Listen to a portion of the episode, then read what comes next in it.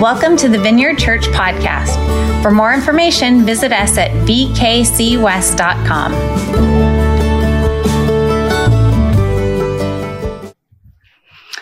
All right, thank you. Well, good morning. I'm glad to be here today. Happy Mother's Day. And I was thinking, uh, actually, this is our friend anniversary. If you guys have been here for a while, I think last year on Mother's Day was the first time that uh, Cody showed a video, uh, and I got to join you through teaching last Mother's Day. And so this time I get to be here in person. It's our one year friend anniversary, and also, more importantly, Mother's Day. But um, I thought I should share a little bit about our family. Uh, our kids are in nursery right now. So Elle is four. She's in preschool, our daughter, and Cross is one. And he's our son. My husband's name's Jared. He's here today. And we live in Smithville, Missouri. So we're on the Missouri side, about 25 minutes north of Kansas City, Missouri. And um, we enjoy sports. We're sports people. We like playing sports. We like coaching sports, watching sports. Um, I give private softball lessons. I've been a softball coach for a long time. So all things sports and we like spending time together as a family. Like our kids are at that age where being four and one, they want to be around us all the time, everywhere we go. And we're soaking it up because I've worked with teenagers for the last like 15 years and I know that it will not always be like this. So um, we are just spending as much time as we can together as a family right now during this sweet season. So, um, Cody asked if I would come and just share an encouraging word for Mother's Day with you today. And so I thought, well, in the spirit of encouragement, let's talk about trust issues. I'm just kidding. We're not going to do that. uh, but I do want to start kind of in a place where I had a moment with the Lord about a year ago right now. So Mother's Day looked a lot different last year, if you remember. Uh, lockdown had been in place for about a month. And I was having a moment, just some quiet time in the morning with the Lord. And I was scrolling through my phone, trying to find scripture that I was looking for. And you know how sometimes it happens when you use the Bible app? That's why I, I, like the hard copy version of the Bible. Like an alert comes up on your phone, and then all of a sudden you're like, I was with the Lord, and now I'm on a news outlet reading more depressing things. And then it just hooks you. Does that ever happen to you? And so before you know it, uh, I was just in this place of negativity and confusion and you know, we were right in the middle of navigating the beginning months of COVID in our country, and it was just, it was depressing. Uh, it was scary. There was a lot of uncertainty. And I, I sat there and I just went, can we take anyone at their word anymore? Like, how do I even know what of this is true and what is not? I don't know if you've experienced that in the last year where you've just been like, can it be as simple as it is or it isn't? Is there anyone that when they speak, I can just take them at their word? And I wanted to throw my phone across the room, but I did not. Uh, because I was having time with Jesus originally, remember? And so I, I, was sitting there, and about that time, a song came across my phone. Um, fun fact about me you guys don't know very much since we've only been friends for a year now, but I listen to hymns every morning I it might look like I'm in my 30s, but my soul is like 90. It just it has been for a really long time. It's who I am. I've stopped resisting it. Um, I listen to hymns every morning because uh, I don't have I don't see anything wrong with like the worship music we listen to and worship to right now. But there's just something really pure and simple about taking my heart back to the place I was when I gave my life to Jesus like 25 years ago. Like every day, um, I just like starting my heart from this posture of this place of not forgetting this childlike faith that I had in my like tiny small farm town Baptist church growing up. And so uh, I, I, start my mornings in that place and uh, picture all of the 60, 70 year old people that I grew up around me and my family and I was doing that that morning before I got derailed by the chaos on my phone. And as I was listening in frustration, um, as I was reading, here are the words that came on the song. You've probably heard it before. It said, Tis so sweet to trust in Jesus, just to take him at his word, just to rest upon his promise, just to know, just saith the Lord. And I've heard that song hundreds of times in my life, but it, it hit different that day. It hit different that day because I was sitting there and I was like, Lord, you know, even in this time of great uncertainty, even in this time of fear, and I feel really out of control of what's going on, there are an abundance of your promises and your word for me to rest on. And I cannot imagine what it would be like to walk through this life without being able to know, just saith the Lord, means something. It means something that there is one that we can take at his word. And um, I started just thinking about and journaling the way that, like, you know, God's promises, when it says we can rest on his promises, God's promises of his word, they're like soft pillows of rest for our weary souls. That, that's what we can do. We can rest on them. We don't have to lean on our own understanding. We don't have to lean on our own uncertainty or control. God's promises are rest for our souls. And I remember t- talking to my husband that day at lunch, and I was like, I just am so thankful that we can put our trust in Jesus. I'm so thankful that there's one whose promises are true. And uh, I, I, want us to just pause right now as we enter our uh, Bible reading today and our message. I want us to pause because I know online and in a room with people coming from all different backgrounds and life experiences and stories, um, you're looking for a promise to rest on in some way, in some form. The Lord knows what's on your heart. He knows what Mother's Day means to you. For some of you, today's a day of great celebration. Maybe a little exhausted because of the season of life you're in. Maybe you have little ones. For some of you, it's a day of grief and it's, it's about what you're missing or what you don't have. And so I want us to just pause for a moment and we're just going to invite the Lord uh, to just speak to our hearts so personally as we dive into his word. Heavenly Father, Lord, I thank you that no matter where each of us are standing at, you give us your promises to stand on. Lord, will you move? Will you speak? God, will you give each individual listening today a promise to cling to? Lord, your word is full of them. Will you speak directly and specifically to our hearts today, Lord? I pray that you meet each one of these people where they're at with your rest for their soul. In Jesus' name, amen. All right, so we're going to be reading uh, a story in the book of John today. So if you have your Bible or you pull it up on your app, don't get distracted, but go ahead and pull it up. We're going to be in John chapter 4. We're going to be starting in verse 46, and I'd like to just work through a story with you. Uh, as I was praying and asking, Lord, what do you want us to talk about? I felt like He said, I want you to talk about taking me at my word. And uh, as I was studying, this is the story that I landed on.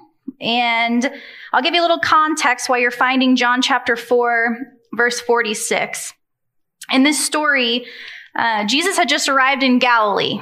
Okay, so just to kind of set the scene for you, uh, they had seen everything that he'd done in Jerusalem. And so they're welcoming him, and they had observed all the things that had happened at the Passover, Passover festival. And there's a father that's going to enter the story here at the beginning. And I want you to pay close attention because he's not just a father, but he's a royal official. Verse 46 is where we're going to start. It says, Once more, he visited Cana in Galilee, where he had turned the water into wine. And there was a certain royal official whose son lay sick at Capernaum. And when this man heard that Jesus had arrived in Galilee from Judea, he went to him and begged him to come and heal his son, who was close to death. In verse 48, Jesus responds, Unless you people see signs and wonders, Jesus told him, you will never believe. So at this point, the royal official is pleading with him and he says, Sir, come down before my child dies. So here we are. Uh, we have a father who is about 20 miles away from home. And this father isn't just a father, he's a royal official, and his son is going to die. So a royal official would mean uh, he's a Roman official. And that would mean that legally he is in authority over Jesus. This means that Jesus would just be another person off the street in his world right now. And you can imagine as a parent the place of desperation and fear this man must be in to know that his son is close to death. I could not even imagine. And so he's seeking Jesus and he's begging him. He wants Jesus to come with him, to come and heal his son before he dies. And as he's begging Jesus to come with him, I think it's very important for us as parents to just pause and understand the humbling that is taking place of this father and this royal official. If you look back in verse 40, 49, and I'm reading from the NIV version, did you notice that the royal official calls Jesus Sir? When he pleads with him to come with him to heal his son, he calls Jesus Sir. And Sir is one of the three ways that we translate the Greek word Kyrios.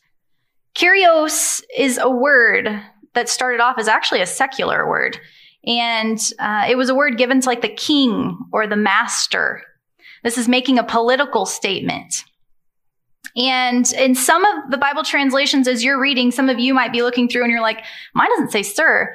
Mine actually says that this royal official, official addressed Jesus as Lord.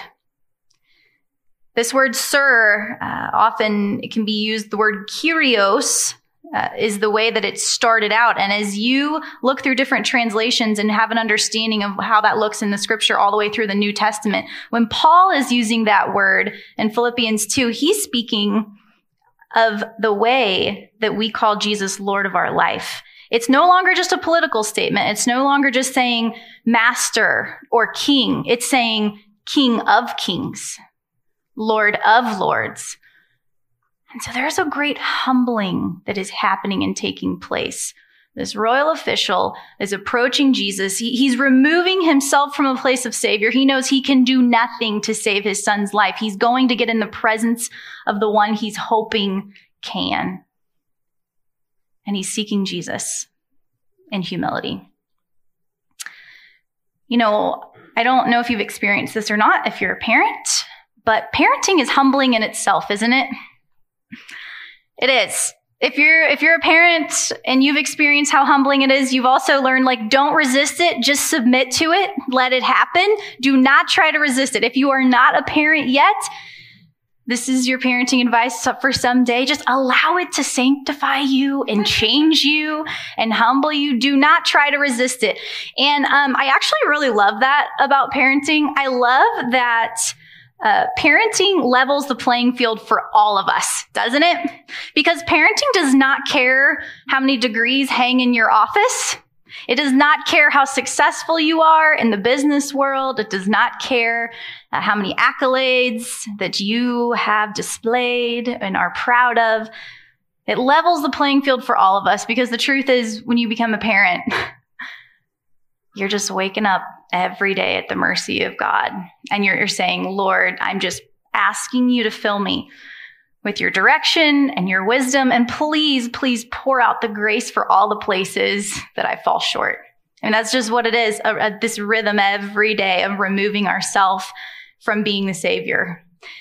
And as followers of Jesus, when we remove ourselves from the seat of Savior, when we humble ourselves and we seek Jesus as Lord of our lives, we're not just seeking Him as Savior and Lord of our life, we're actually asking Him to be Savior of everything that we've been given to steward during our time here on earth.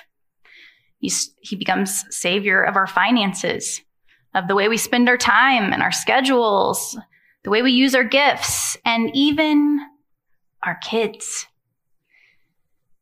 I'd like to talk to the women in here for just a second. I mean, men, this might be for you too. I don't know. That's up to the Lord.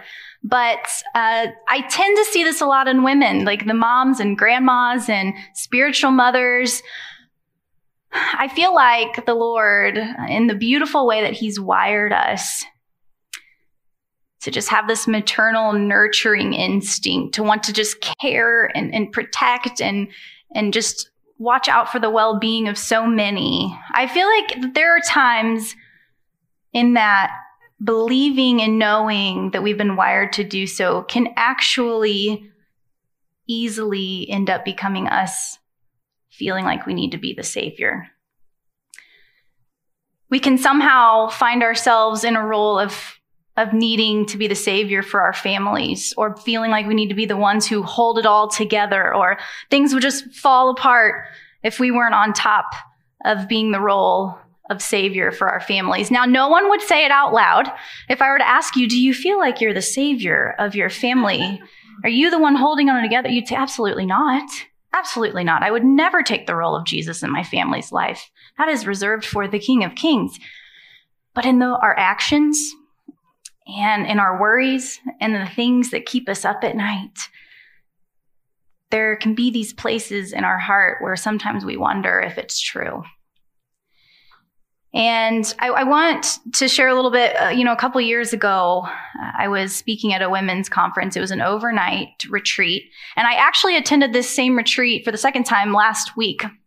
And every time so far that I've been there, the last two times, I have heard endless amounts of stories the first night that we're there. Mind you, the first night, the only night. It's only a one night overnight retreat. When the women get there, I hear endless amounts of stories of women going, Yeah, I just almost didn't come because I felt so guilty about leaving my family overnight. I almost didn't come because I was just so worried. I didn't want my husband to feel overwhelmed about having to pick out clothes for the kids and he had to take them to soccer and t-ball and then he had to take them to a birthday party. And I just almost didn't come and I just have a lot of guilt that I did come. And I heard these stories the, the first time uh, two years ago. And then last week I heard them again. But you know what else I heard? The second day, as the women were leaving and they were sharing what God did in their heart, I heard women who had been filled up in ways they had no idea they needed to be filled up. I heard women who were sharing stories of what God did in their heart, that the way that He brought hope and peace and a supernatural energy they hadn't had for a long time. And now they were going back to their families filled up to minister out of the overflow of that. And so I felt so compelled to tell you today as I experienced that, moms, women, neglecting your need for solitude or getting in the presence of a savior will not make your family feel any more loved. I just want you to know that. And trying to be the savior of your family will not make you a more honorable woman or a more admirable mother. It will only make you tired. So tired. I don't want to just speak to women um, in this next part because the truth is, as you've been listening, and I said if the Lord wanted to, he could talk to men too. That's up to him. But it's not just being a mom that we tend to want to assume this role of savior. Guys, I've had to relinquish um, being the savior as an older sibling so many times in my life. I've had to relinquish being the savior of teenagers that I've loved and mentored for a long time. I've had to relinquish and let go and, of being the savior of church staff. It, it's, the list goes on. And I believe sometimes it's very important for us to acknowledge that sometimes our actual like swooping in and rescuing of people can be the very thing that keeps them from falling on their face and seeing the need for a savior in their life. When we're trying to play God and he's going, just open your hands. Sometimes things have to crumble for someone to acknowledge their need for me. And uh, as we're thinking about this father today, you can imagine the humbling of himself that had to happen because positionally of his authority. But also, I want us to look and see what happens and the decision that he's faced with when Jesus responds to him. So go ahead and take a look at verse 50. You remember he, he's done the work. He, he's gone to Jesus. He's 20 miles from home. He's done the work of seeking Jesus, begging him to come with him, taking himself out of this place of savior. He's laid his request at Jesus' feet and here's Jesus' response in verse 50. Go, Jesus replied. Your son will live. Jesus says, Go. And the man is left with a choice. And what does scripture say that he does? It says, The man took Jesus at his word and departed.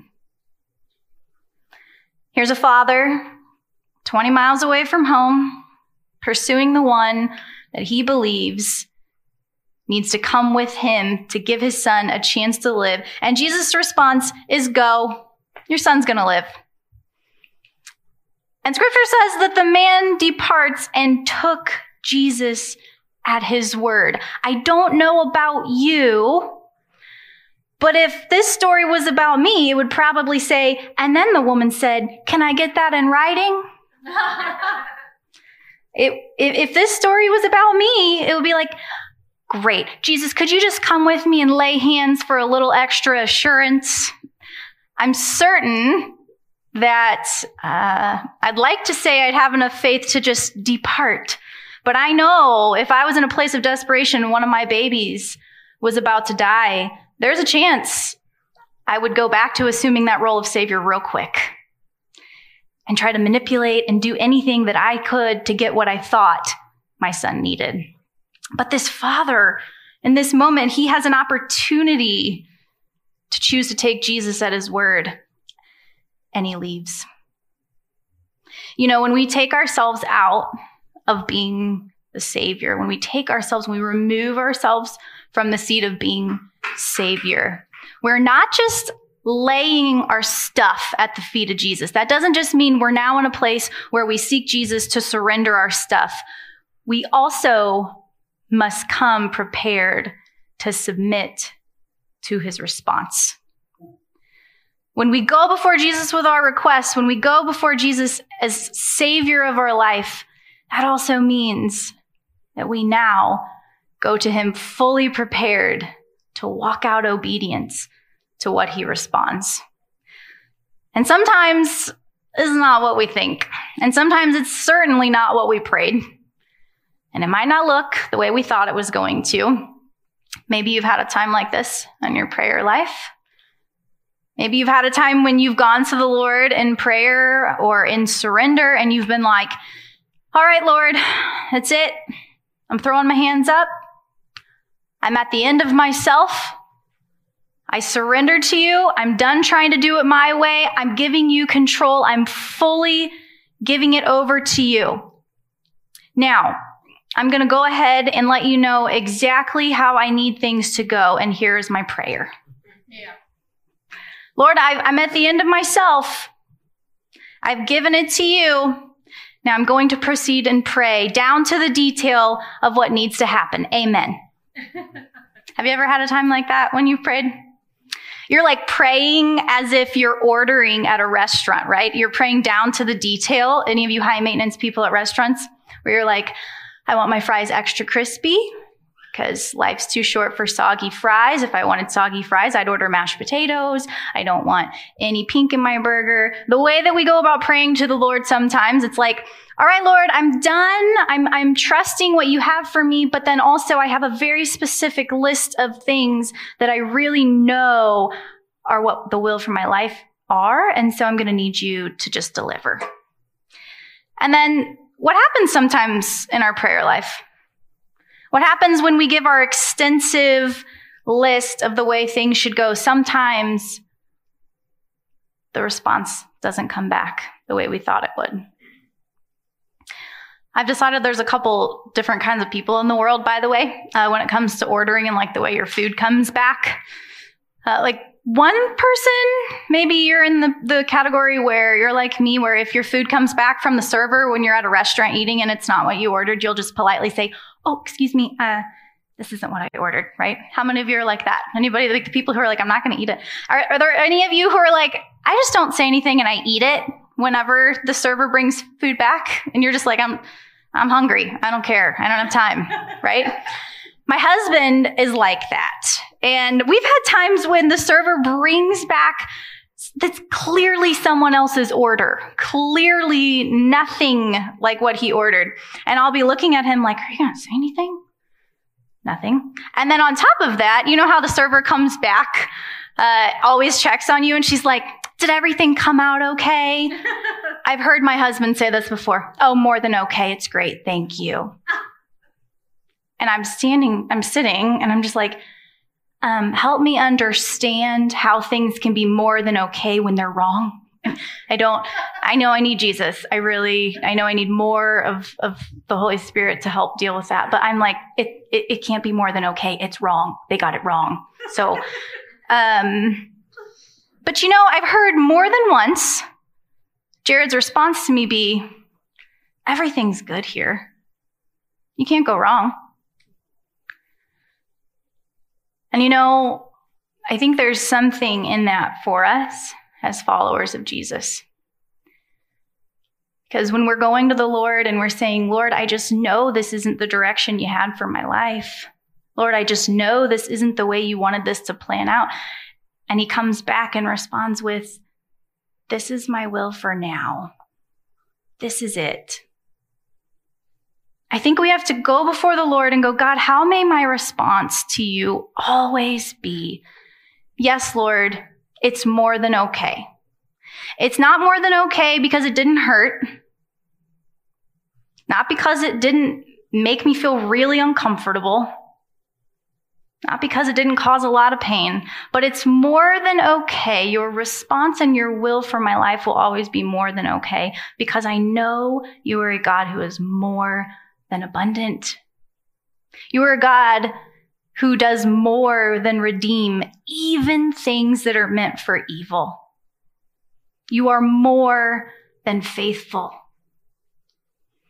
And I'm so challenged by that as a follower of Jesus because uh, if I'm being honest with you, I have to learn this lesson repeatedly. In the last year, our family has had to learn this lesson over and over and over about what it means to truly relinquish the response that we get when we feel like we already know the direction that life should go. Um, about a year ago, a little over a year ago specifically, um, we had our son. So our son was born the day after Christmas, uh, 2019. So before 2020 blew up and got crazy, the day after Christmas, 2019, we brought home our, our son. And uh, we were home for two weeks. And then about the time, the weekend right before he turned two weeks old, he just had some respiratory stuff. And I could tell like he was breathing fast and it was very worrisome. But I didn't quite know if it was like worrisome enough to take him in. And he had his appointment, like his two week checkup was on Monday. And so I thought, well, I'm going to call the nurse hotline. So I called the nurse hotline and I asked her, um, like told her the symptoms he had. And she said, I don't, I don't think you need to bring him in. Just watch for these things. And so I proceeded to watch him all weekend and uh, things didn't get better. Like his little chest was like breathing very heavy and quickly.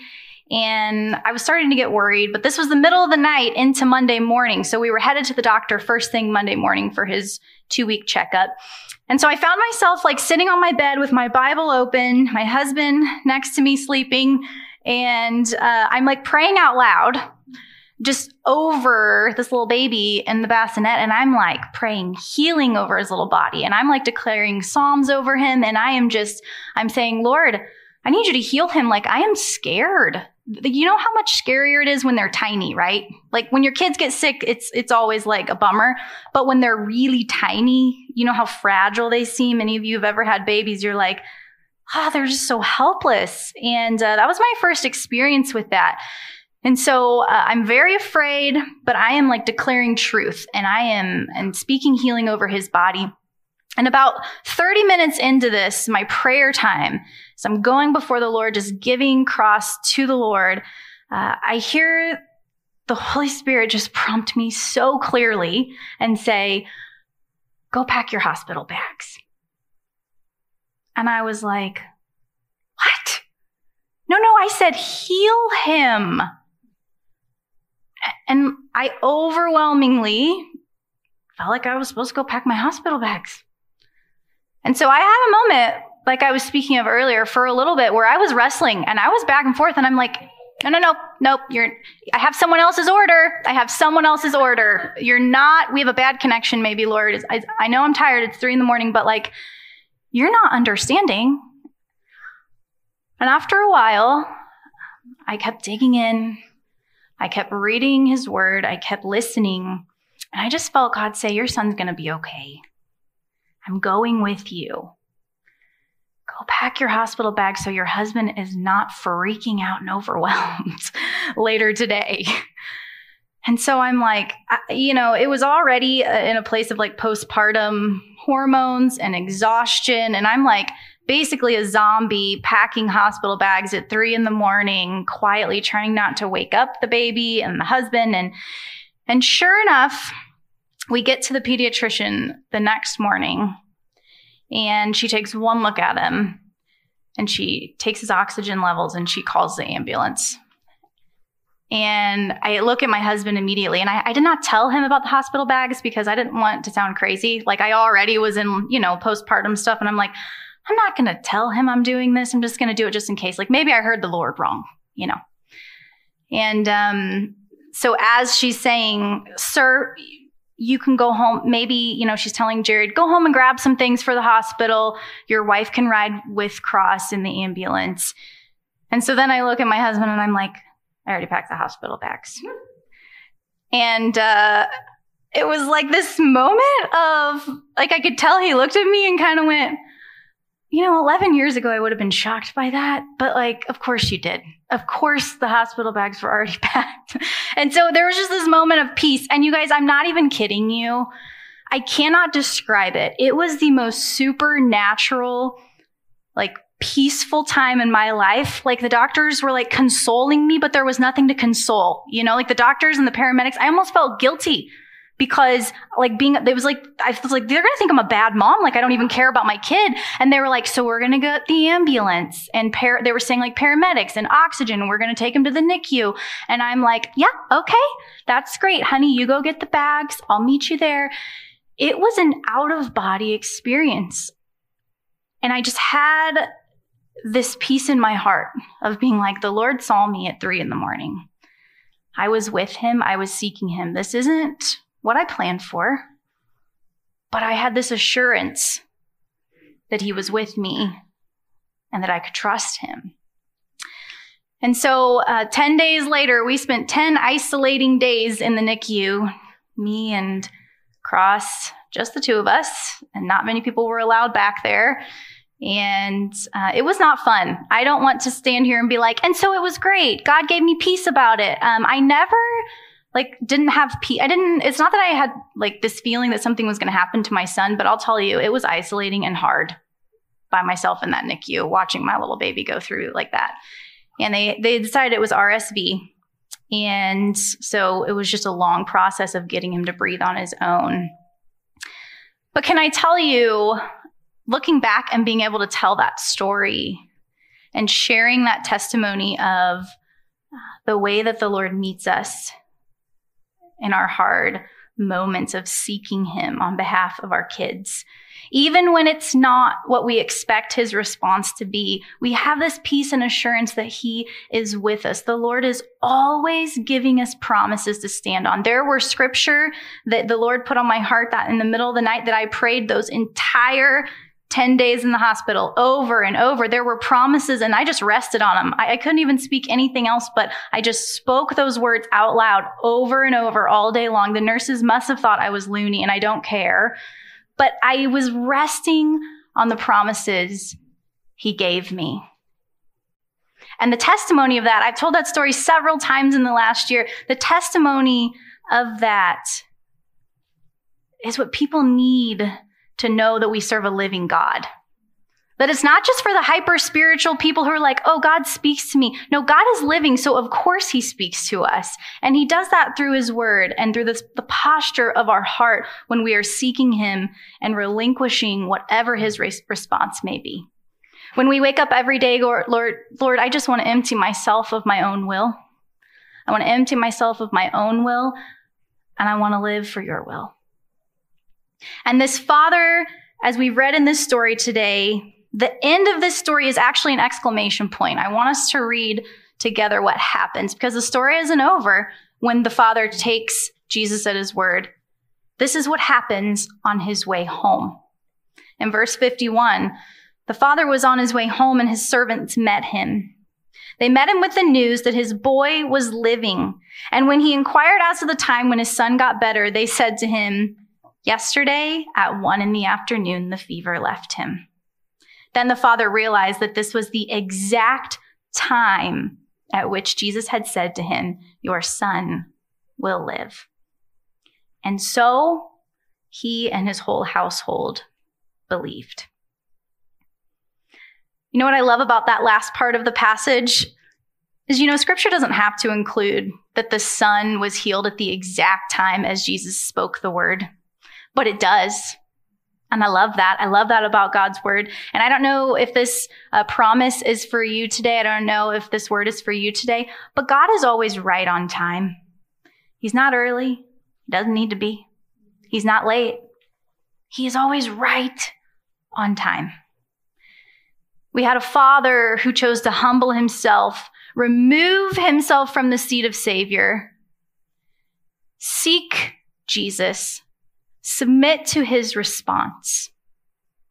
And the ripple effects of that story are eternal. An entire household believed. I don't know what brought you here today, but I have two questions for you. And the first is what kind of season are you standing in right now? It might be that you're standing in a place of constant intercession on behalf of someone you love. You might be in a season of celebration or exhaustion, maybe uncertainty. Maybe you're in a season of waiting. And the second question I want to ask you, and I just want you to allow the Lord to speak to your heart, is what are you choosing to rest on? What are you resting on? What kind of season are you standing in, and what are you choosing to rest on? Because here's what I know we don't always get to choose the seasons that we stand in. Wherever you're standing that, we don't always get to choose where we're standing at, but we always get to choose what we stand on. And I don't know if what you're standing on is your own control or your own fear or your own pride or your own understanding. But I know and I know and I know that wherever you're standing at, the only solid, unshakable, certain foundation to stand on are the promises of God. And He's got one for you every single moment of your life, wherever you're at. There is a promise that you can rest on. Thanks for listening this week. If you are looking for ways to serve, give, or get connected, go to vkcwest.com.